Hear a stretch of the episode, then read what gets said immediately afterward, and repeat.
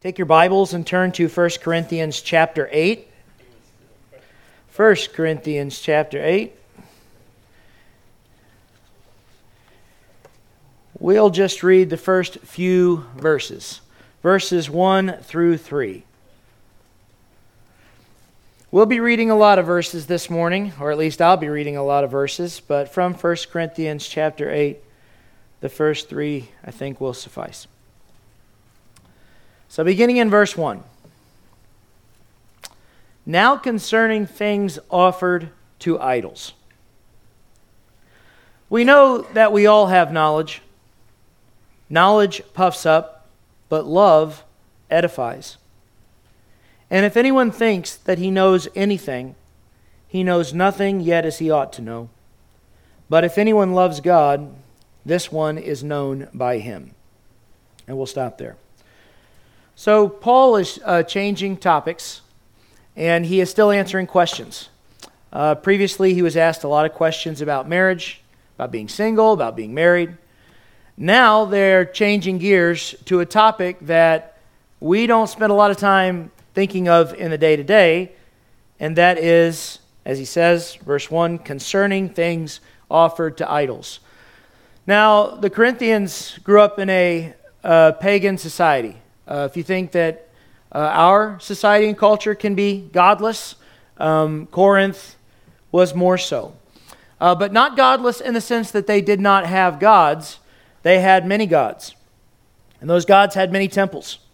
And in those temples, many things that we would consider gross and absurd and inappropriate took place in the worship of those gods. And now there were Corinthian people who had heard the gospel and the message of Jesus and had tw- trusted the one true God for salvation. And so they are being saved out of that kind of pagan idolatry. And as they're coming out of that pagan idolatry, they are met with the reality that they are still living in a pagan culture, even while they themselves are followers of Jesus Christ. Where they lived, idols were worshiped. The streets that they walked down had vendors on either side that sold figurines, statues, household gods. And where they ate were often places adorned with idolatry. And even where they bought food, the food that they bought would be inexplicably, uh, in a way that could not be untangled, associated to what was offered in temples to these false gods. And it was a very difficult position for them because, on the one hand, they wanted to get away from worship of these pagan gods that had corrupted their fathers, that had led them to personally do sinful and evil things in the past. And on the other hand, they live in the place that they live. And when the place that you live is so saturated by sinful things that you can't buy groceries without being confronted with the reality that somewhere down the line, there's a good chance that what you're buying was connected to the worship of false gods. In this text, he's dealing with the reality that in everyday worship of these false gods, animals were being offered as sacrifices. Blood was being shed. Burnt offerings of the animal skin was being made. And when a burnt offering took place, in all these temples, all around this major city of Corinth, a portion of that animal that was brought would get consumed in the fire to offer to that god, burned. Another portion of it would get offered to the priests for them to, you know, the priest of that god to live and to have sustenance off of. But then what the priest could not eat immediately was sold into the marketplace, and that money, those funds that uh, was generated by that sale, would go into the priest's coffers and the temple coffers. Now, we're not unfamiliar with calls for us to boycott this and boycott that. There were Christians then who were dealing with the real conflict of conscience. Is it okay to buy meat in the marketplace when I have no idea if what I'm buying and what I'm paying for is in some way, disconnected though it may be, going to support what's happening in these temples, in these you know, places where idols are being worshiped, where people are committing these acts in worship of their God that now I know are evil and wrong. And so they're really wrestling with this. And I, I think understandably so. And there are some who approach this with the understanding that there is no such thing as real idols, real false gods. There's one true God, and everything else is a false imitation of what worship of that one true God should look like, a corrupt version of what humans were created to do, which was glorify God. Everything else is not real, it's phony. Paul will go as far as to say in Corinthians that it, it is uh, satanic, it is evil, it is corrupted, that Satan uses the worship and the perpetuation of these false idols to lead people away from the one true God. But there is no real worship of a real God taking place in these temples, and so there were people who saw it as a Christian liberty that they could buy meat and eat meat without engaging in some corrupting, worshipful experience to this false God. But there were others who were more sensitive, and I think understandably so, even though they knew there was only one true God, there was nothing spiritually contaminating about what meat they might buy on this side of the street versus meat they might buy on this side of the street. Even though they knew that, their conscience was still convicted, probably and understandably, because they had a personal experience with the evil associated with these gods that was just too much to overcome. When I say too much to overcome, what I mean is their own personal experience with immorality here, whether things that they themselves had done or loved ones that were still under the sway of these things, could not be alleviated by the knowledge that there was nothing actually contaminated in the food. It was too much for them to get past. And so the question gets written to Paul What do we do? We have a disagreement. Some say you can eat this meat sacrificed to idols, others say you can't eat it. And Paul, through the rest of chapter 8, is going to reason through it. And it's really powerful stuff to hear him reason through this. But before we do that, this week I just want to look at the message in these first three verses because this is what's going to govern Paul's approach to a difficult and a very personal question. He writes again, verse 1 concerning things offered to idols. We know that we all have knowledge. In other words, if you're a Christian person, and Paul is writing to Christians, we know that there is a basic knowledge and understanding of God that comes with being a Christian. There is a knowledge of who the one true God is. There is a knowledge of who his Son is. There is a knowledge of sin and the need for salvation. There is a knowledge of what the Christian should do and how the Christian should live. And it may not be a complete knowledge to answer every single question you have about the Bible or every single question you have about what you should do in life. But if you are a Christian, we all have knowledge. So what he's getting ready to, to do, unfolding, you know, this particular issue for them so that they can understand it rightly and understand their obligations, it's not a condemnation of anyone to ignorance. We all have knowledge. But then comes this warning knowledge puffs up, but love edifies. When we read that knowledge puffs up, I don't think this is a really hard principle for us to relate to and understand.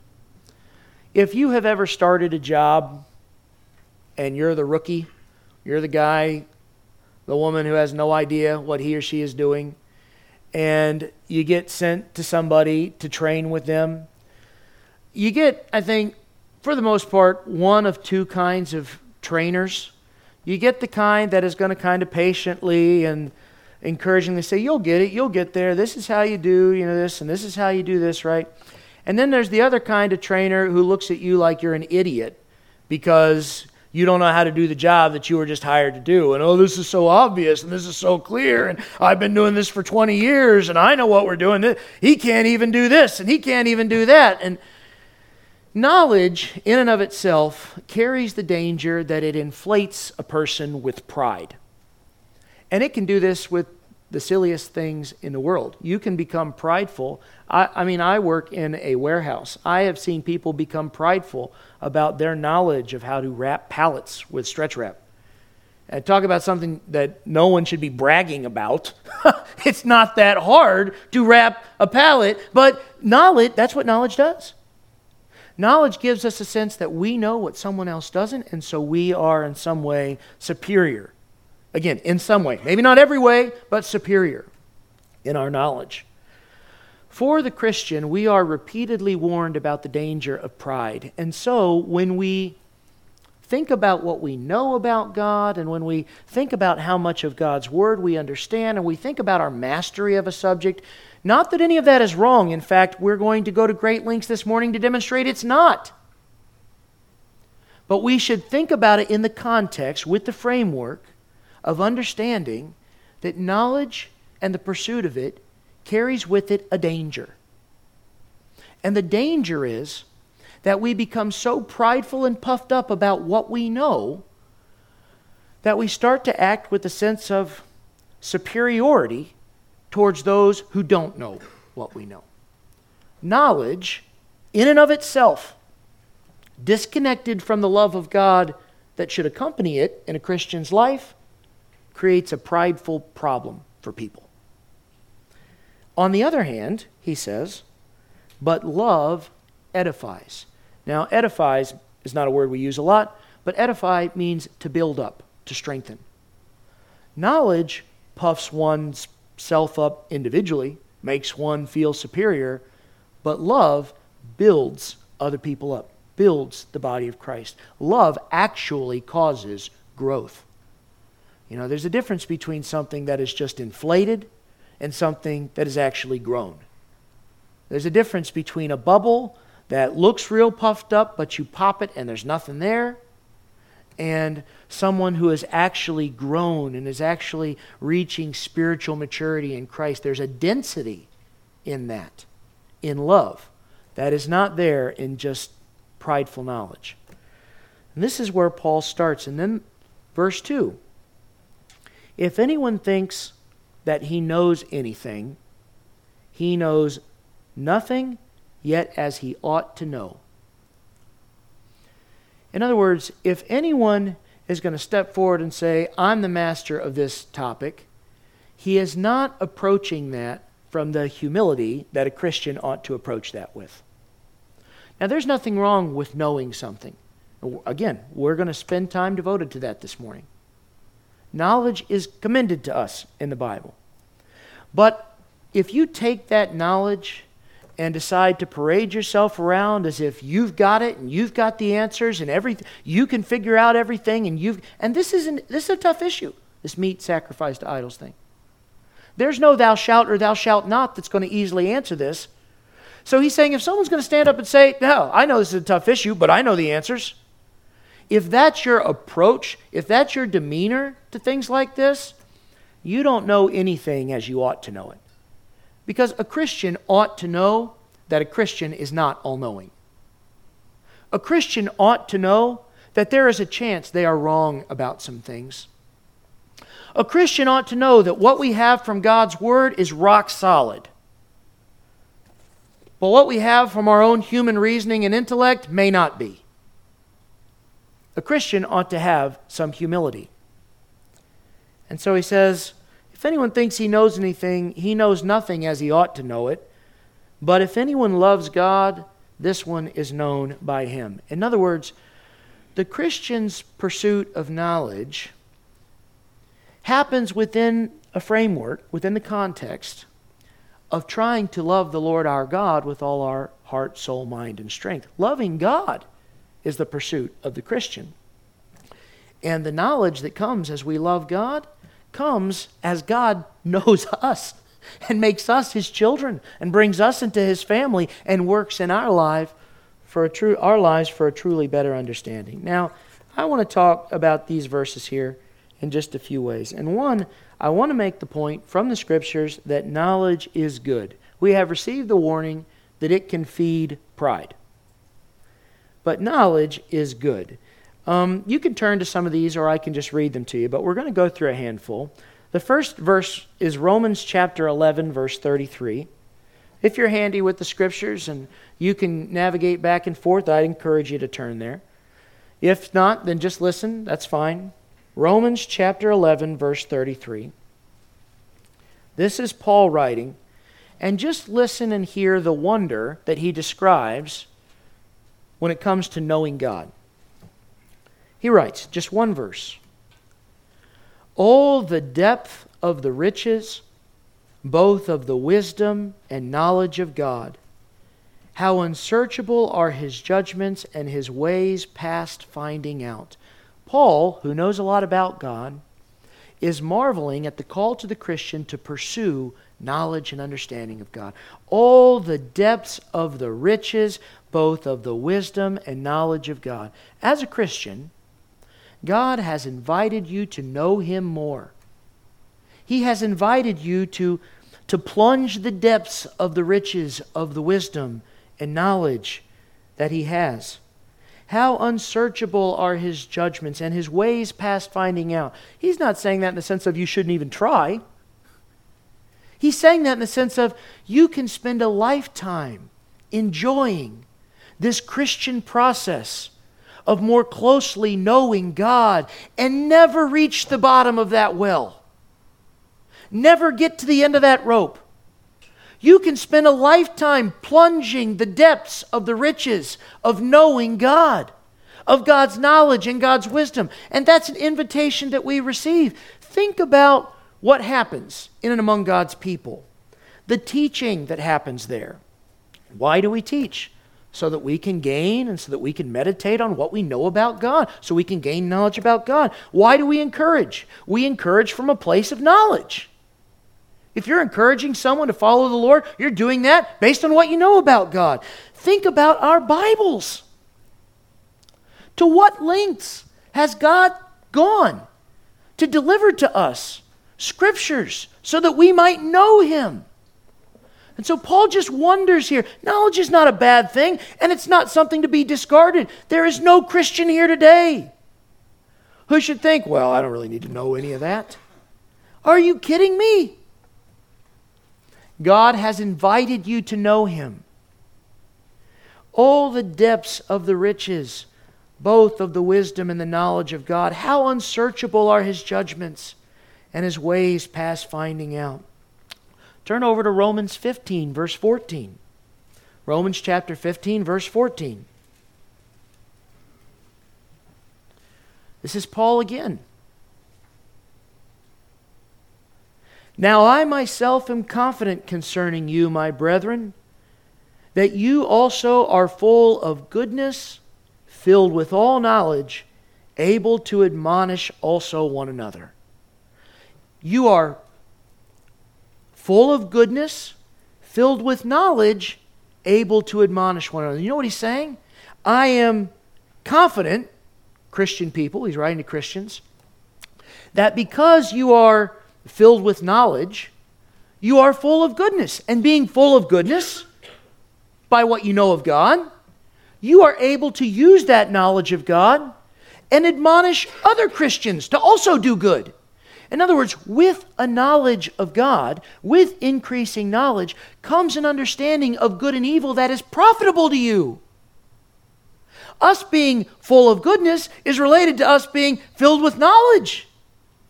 Our ability to admonish one another to do what is good, to not do what is evil, comes to us by the goodness we have from knowing God.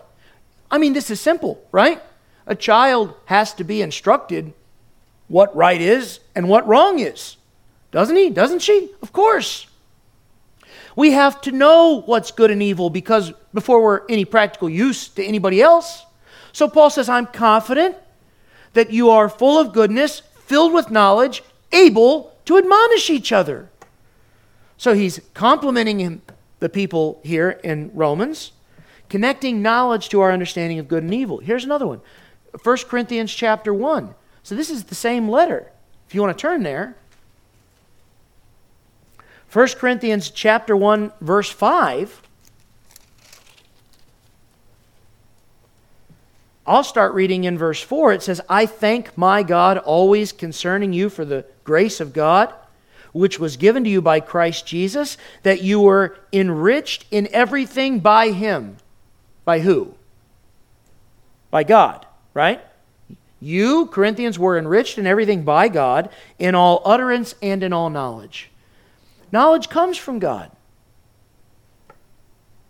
We're not deterred from knowing God, it comes from God. Here again is 1 Corinthians 12, verse 8. For to one is given the word of wisdom through the Spirit, to another the word of knowledge through the same Spirit. Knowledge of God comes from the Spirit of God.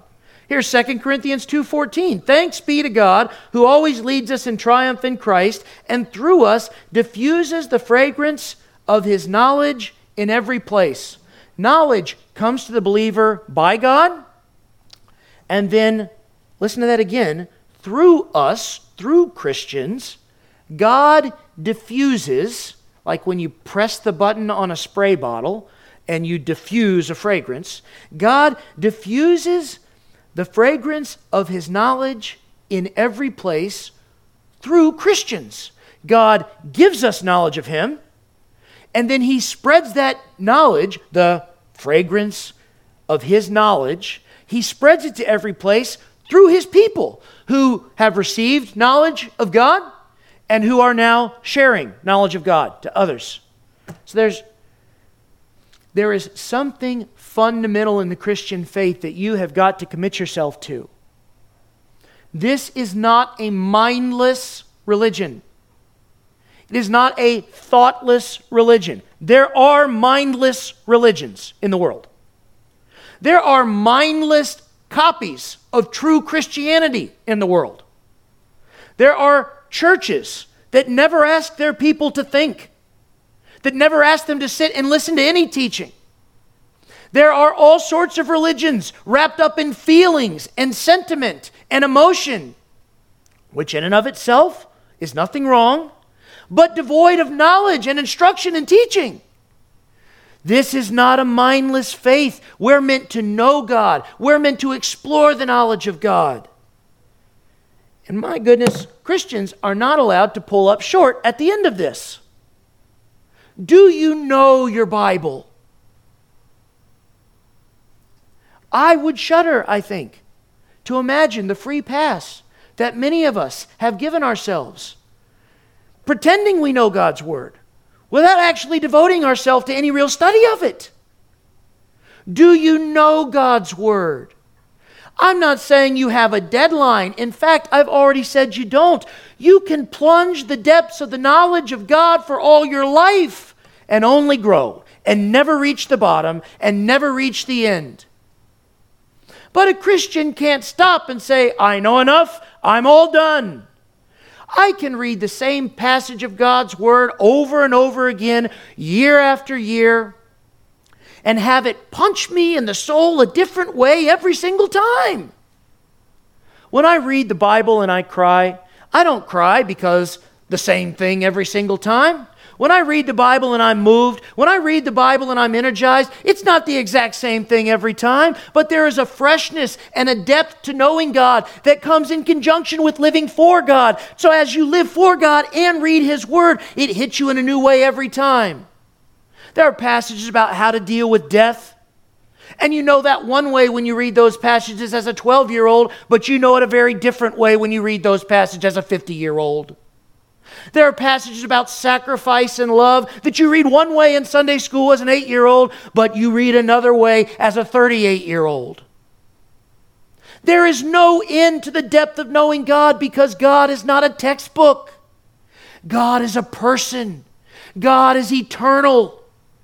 God's mind is far beyond our mind, His ways far beyond our ways, and He has invited you to know Him and given you what you need to know Him. And you, Christian, would withdraw from that and say, I know enough. Please. Forfeit the riches of that in your life because you're bored or busy? My goodness. This is not a mindless faith. This is a powerful faith. And when our faith becomes impotent, powerless, it's often because our desire to know God more has paused, has halted. We have become distracted, fascinated by knowing other things, fascinated by chasing other experiences. Knowing God is a privilege. Would you turn to Ephesians 3 for me? I just want to read to you this verses 8 through 19 without exposition, without teaching. Just read the passage to you. Here's Paul writing to the Ephesians, chapter 3, verse 8. Listen. I guess perhaps you have to know a little about Paul to get all of this, but you don't have to know anything about him to get some of it. So listen to Paul writing about himself. To me, who am less than the least of all the saints, this grace was given that I should preach among the Gentiles the unsearchable riches of Christ, and to make all see what is the fellowship of the mystery, which from the beginning of the ages has been hidden in God who created all things through Jesus Christ to the intent that now the manifold wisdom of God might be made known by the church to the principalities and powers in the heavenly places, according to the eternal purpose which He accomplished in Christ Jesus our Lord, in whom we have boldness and access with confidence through faith in Him. Therefore, I ask that you do not lose heart at my tribulations for you, which is your glory? For this reason, I bow my knees to the Father of our Lord Jesus Christ, from whom the whole family in heaven and earth is named, that he would grant to you, according to the riches of his glory, to be strengthened with might through his Spirit in the inner man, that Christ may dwell in your hearts through faith that you, being rooted and grounded in love, may be able to comprehend with all the saints what is the width and length and depth and height. Here it is to know the love of Christ, which passes knowledge, that you may be filled with all the fullness of God. That is a beautiful passage. Paul considered it a privilege, even though it meant his own personal suffering. To be able to tell people some small part, in some small way, with each passing conversation about the love of Jesus Christ. And he commends to them, understand, see that word, verse 18, comprehend with all God's people what is the width and length and depth and height? To know to know the love of Christ which passes passes knowledge. That you may be filled with all the fullness of God. Here he writes in Colossians 2 For I want you to know what a great conflict I have for you and all those in Laodicea and as many as have not seen my face in the flesh that their hearts may be encouraged, being knit together in love with one another, and attaining to all the riches of the full assurance of understanding, to the knowledge of the mystery of God, both of the Father and of Christ. Paul is saying, I want you to be knit together in your love with each other as you know God. Knowing God knits his people together connects his people. But listen to this to the knowledge of the mystery of God, both of the Father and of Christ, in whom are hidden all the treasures of wisdom and knowledge. In Jesus, all the treasures of wisdom and knowledge are there to be explored and understood. You can devote yourself to study and knowledge, to understanding the world, to understanding human relationships, to understanding human psychology, to understanding finance, to understanding on and on and on. There is no end to the amount of human knowledge that you can devote yourself to, but in Christ, all knowledge that is true knowledge can be delved into so that what you know ends up being a treasure to your life. And apart from Christ, you can know everything there is to know in the world and it not do you one bit of good. There is no treasure in advanced algebra apart from Christ. There is no treasure in advanced science apart from Christ. There is no treasure in advanced basketball because of Christ. There's no treasure in advanced relationships apart from Christ. All the treasure in all the knowledge and wisdom in the world comes to the Christian by way of knowing Jesus Christ. This is something we should be committed to. Knowledge without the commitment to know the treasure of Jesus in that knowledge puffs up. But knowledge infused with the power of knowing our Lord is a treasure. Is a treasure. And it's commended to us. Now, changing gears for 1 Corinthians chapter 8. I want to remind you with four things, and this is not an exhaustive list, what love is. Because again, if you remember 1 Corinthians chapter 8, if you remember, we're told knowledge puffs up, but love builds up. Four things that love is. Number one, love is sacrifice. This is 1 John chapter 3. I'll just read verse 16. By this we know love, because he laid down his life for us. And we also ought to lay down our lives for the brethren. By this we know love. What is love? Here's how we know love He laid down his life for us. Love is sacrifice. And John's conclusion we also ought to lay down our lives for the brethren. Are you doing that? Are you doing that? I don't mean are you laying down your life to serve your family. Uh, lost people who have no regard for God can do that. They don't all do it, but they can. Are you laying down your life because you love God's people the way that Jesus loved God's people? You say, well, they're not my biological family. Well, you're not Jesus' biological family either, friend. You're adopted into the family of God. Jesus loves you as a brother, as a sister, by way of your adoption.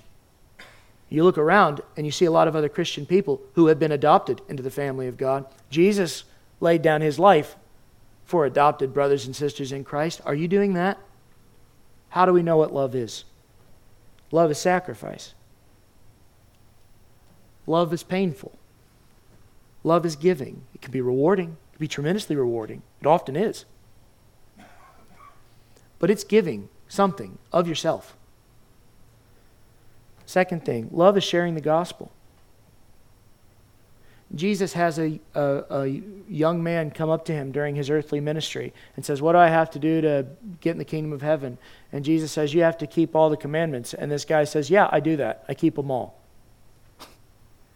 And you might expect Jesus, whose mission it was to come to the earth and die on the cross because no one could keep all the commandments, you might expect him to get a little frustrated by that and upset. But do you know what it says in Mark chapter 10, verse 21? It says, When the man said that, it says, Then Jesus, looking at him, loved him. And he said, One thing you lack go your way and sell whatever you have and give it to the poor. You'll have treasure in heaven. Come, take up your cross and follow me. Now, that's the call of salvation. That's the gospel. Quit clinging to what you have in this world and serve Jesus with all your heart, soul, mind, and strength. Follow him. By faith, accept the forgiveness offered to you in him alone, not by keeping laws, but by trusting Jesus. It says, Then he looked at him and loved him and said that. Love is sharing the gospel. My great grandpa, on either side of my family, my great grandparents, the whole myriad of them, were not real faithful believers. There was lots of sin. Um, my grandparents were not raised in Christian homes.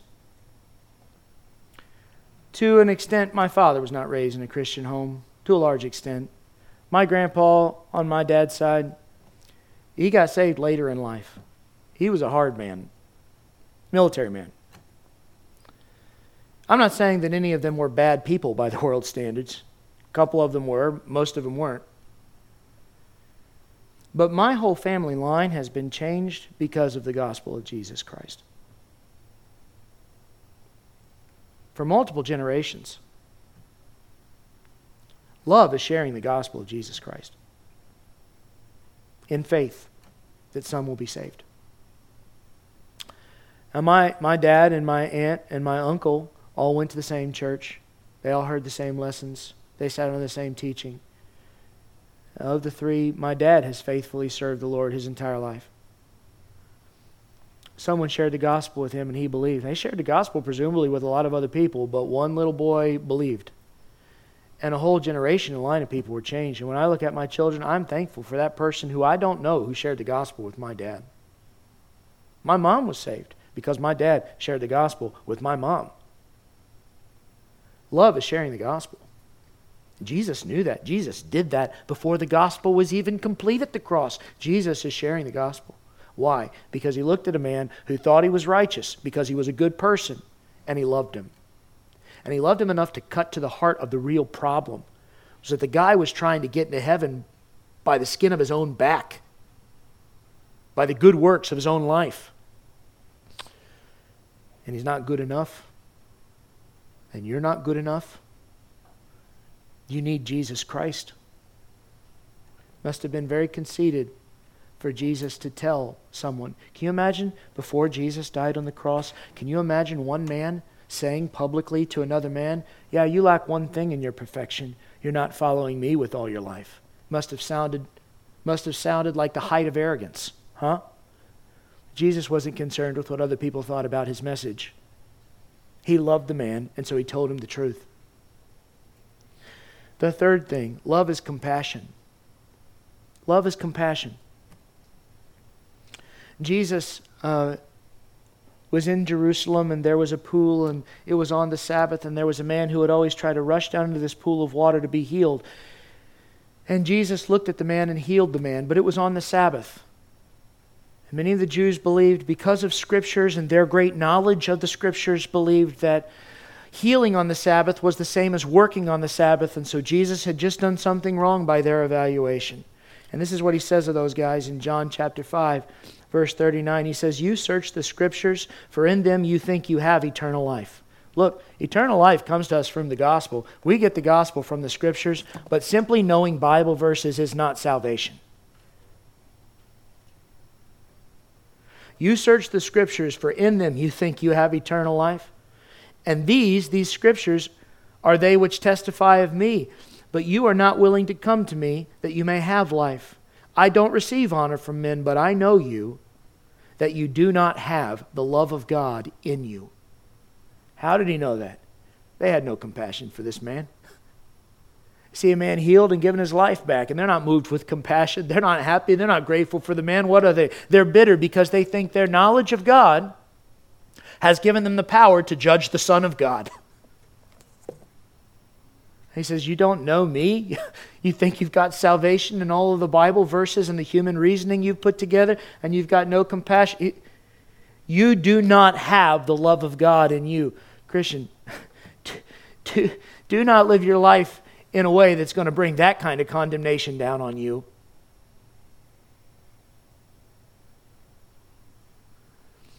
How many of you have had someone come up to you at the gas pump and ask for 20 bucks and tell you their sob story? And all your heart is moved with is the coldness and the callousness of, it's probably not true. I'll probably give it to them to just go spend it on alcohol and booze. It's probably not fair. On and on and on. Hey, you may be right. You may be right.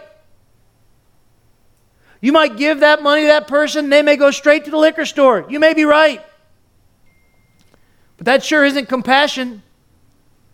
You know what? God's going to judge the guy for going straight to the liquor store. He doesn't need your help. If God has let you help somebody, If God has given you a chance to diffuse the knowledge of God into the world, then do it. You don't know what it's going to do. You don't know. Jesus didn't put this man through the steps. Uh, how did he get crippled? What's he going to do with this new life I give him? Probably not worth healing him. He's just going to go squander it. He didn't do any of that. At one point, he heals 10 lepers. One of them came back to say thank you, and the other nine just went their separate way, glad to be healed. Did he make a mistake with the other nine? Love is compassion.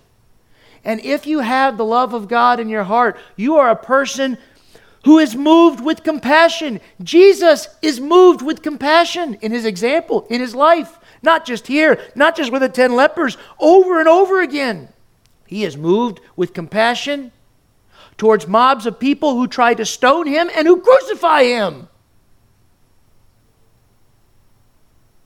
Love is sacrifice. Love is sharing the gospel. Love is compassion. And if you don't sense compassion in your life right now, I'm not saying you're lost. I'm not saying you don't have the love of God. I'm saying something is wrong. There are suffering and destitute people all around us. If you never find yourself moved with compassion, something is hard inside your heart that should be softer than that. Fourth thing, and I'll stop here again. This is not an exhaustive list, but love is faithful. Here is Jesus in John 15, verses 10 through 12. If you keep my commandments, you will abide in my love, just as I have kept my Father's commandments and abide in his love. You'll stay where you need to be because love is faithful. These things I have spoken to you, that my joy may remain in you and that your joy may be full. This is my commandment, that you love one another as I have loved you. How has Jesus loved me? Well, let me tell you. He has loved me very patiently because I have given him a hundred billion ways to be unhappy with me and to be done with Reggie Osborne. I have given him plenty of reasons to be finished with me. How has Jesus loved me? He has loved me very, very faithfully. How am I commanded to love and build others up? Very faithfully. Faithfully. If you are going to love me, you are going to have to put up with some stuff. If I'm going to love you, I'm going to have to put up with some stuff. That is how Jesus loves us. I'm not talking about you pretend sin isn't sin. I'm not talking about you gloss over the admonition we've already been encouraged to make in other people's lives regarding good and evil. But you are going to have to forgive and be patient and not think evil of other people and think good and hope all things. That is what love does. But if you have a limit to how many times I can offend you before you're done with me, I'll get there eventually. But that's not love. That's not love. And your marriage won't survive that.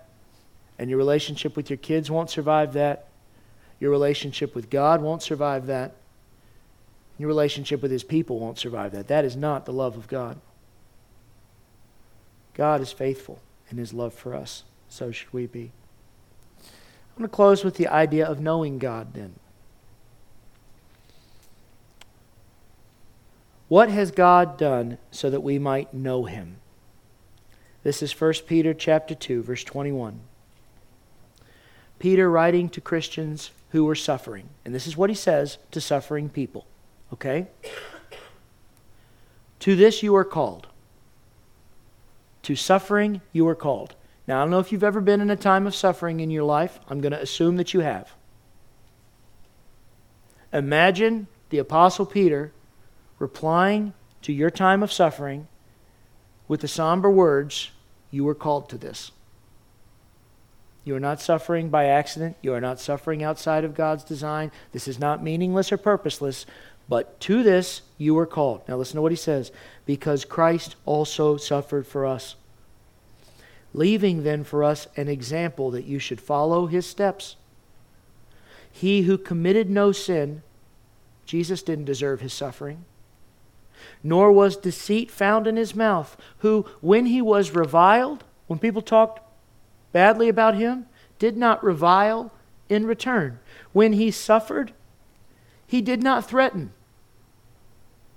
but committed himself to him who judges righteously, who himself bore our sins in his own body on the tree, that we, having died to sins, might live for righteousness, by whose stripes you were healed. For you were like sheep going astray, but have now returned to the shepherd and the overseer of your souls. What has God done that you might know him? He's gone to the cross and he suffered. A sinner's death, though he wasn't a sinner. We find in knowing God, this required the gift of a son from a father.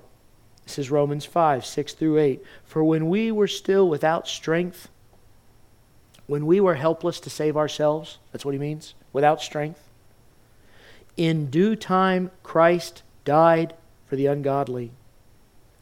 For scarcely for a righteous man will one die. You might be a good person, and there are not people lining up to die for you. Perhaps for a good man, someone would dare to die, but God demonstrates his own love toward us in that while we were still sinners, Christ died for us. The Father gave his Son to save evil people to adopt them into his family that they might be dead to sin. That's what I read in 1 Peter chapter 2, having died to sins that we might live for righteousness. A father gave his son. And here, finally, I'll close this morning with a note that in knowing God comes true human victory. Victory in Jesus. Romans 8, verses 35 through 39. Now, listen to this. This is Paul's reasoning of all this. It's his conclusion. Who shall separate us from the love of Christ? Shall tribulation, or distress, or persecution, or famine, or nakedness, or peril, or sword? As it is written, For your sake we are killed all day long. We're counted as sheep for the slaughter. But in all these things we are more than conquerors through him who loved us. For I am persuaded that neither death, nor life, nor angels, nor principalities, nor powers, nor things present, nor things to come, nor height, nor depth, nor any other created thing shall be able to separate us from the love of God which is in Christ Jesus our Lord. It is God's love demonstrated to you in Christ Jesus that takes you from a world of suffering and makes you more than conquerors through Him who loved us. You may suffer with cancer. You may suffer with divorce. You may suffer with rebellions. You may suffer with being fired. You may suffer with prison. You may suffer with famine, with nakedness, with peril, with sword, and on and on and on. There is no limit to human suffering. And yet, the person who has been saved by the love of Christ is more than a conqueror, is victorious. How so? Because you pass from life to life and not life to death. Because you know God and are adopted by Him. Because you have an eternal inheritance that no power, no created thing can possibly separate you from. You know if you are a dad who loves your kids you know, on Father's Day, you know the joy that it is to love your kids so much and to take a special time in their life and demonstrate to them how much you love them. There is nothing better as a father than to have a little selfish kid who, you know, really, really, really, really, really wants something and has been told no, no, no, no, no, no, no. And then finally, as a dad, to say, I love you, son. I love you, daughter. I have given this to you.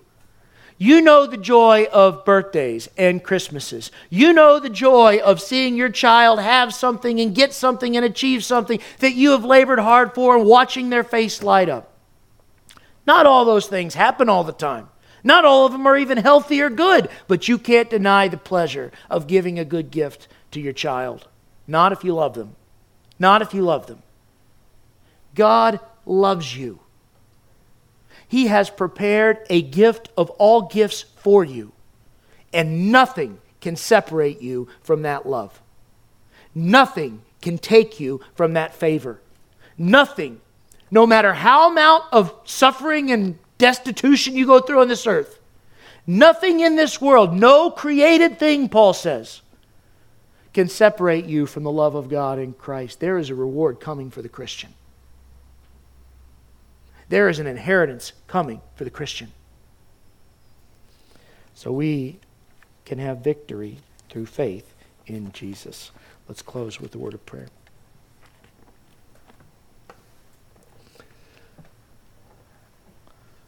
Father, there are false messages and false gospels being peddled throughout all the world. Trust Jesus and you will be rich. Trust Jesus and you will be healthy. Trust Jesus and you will be happy. Trust Jesus and you will not suffer but that is not the truth.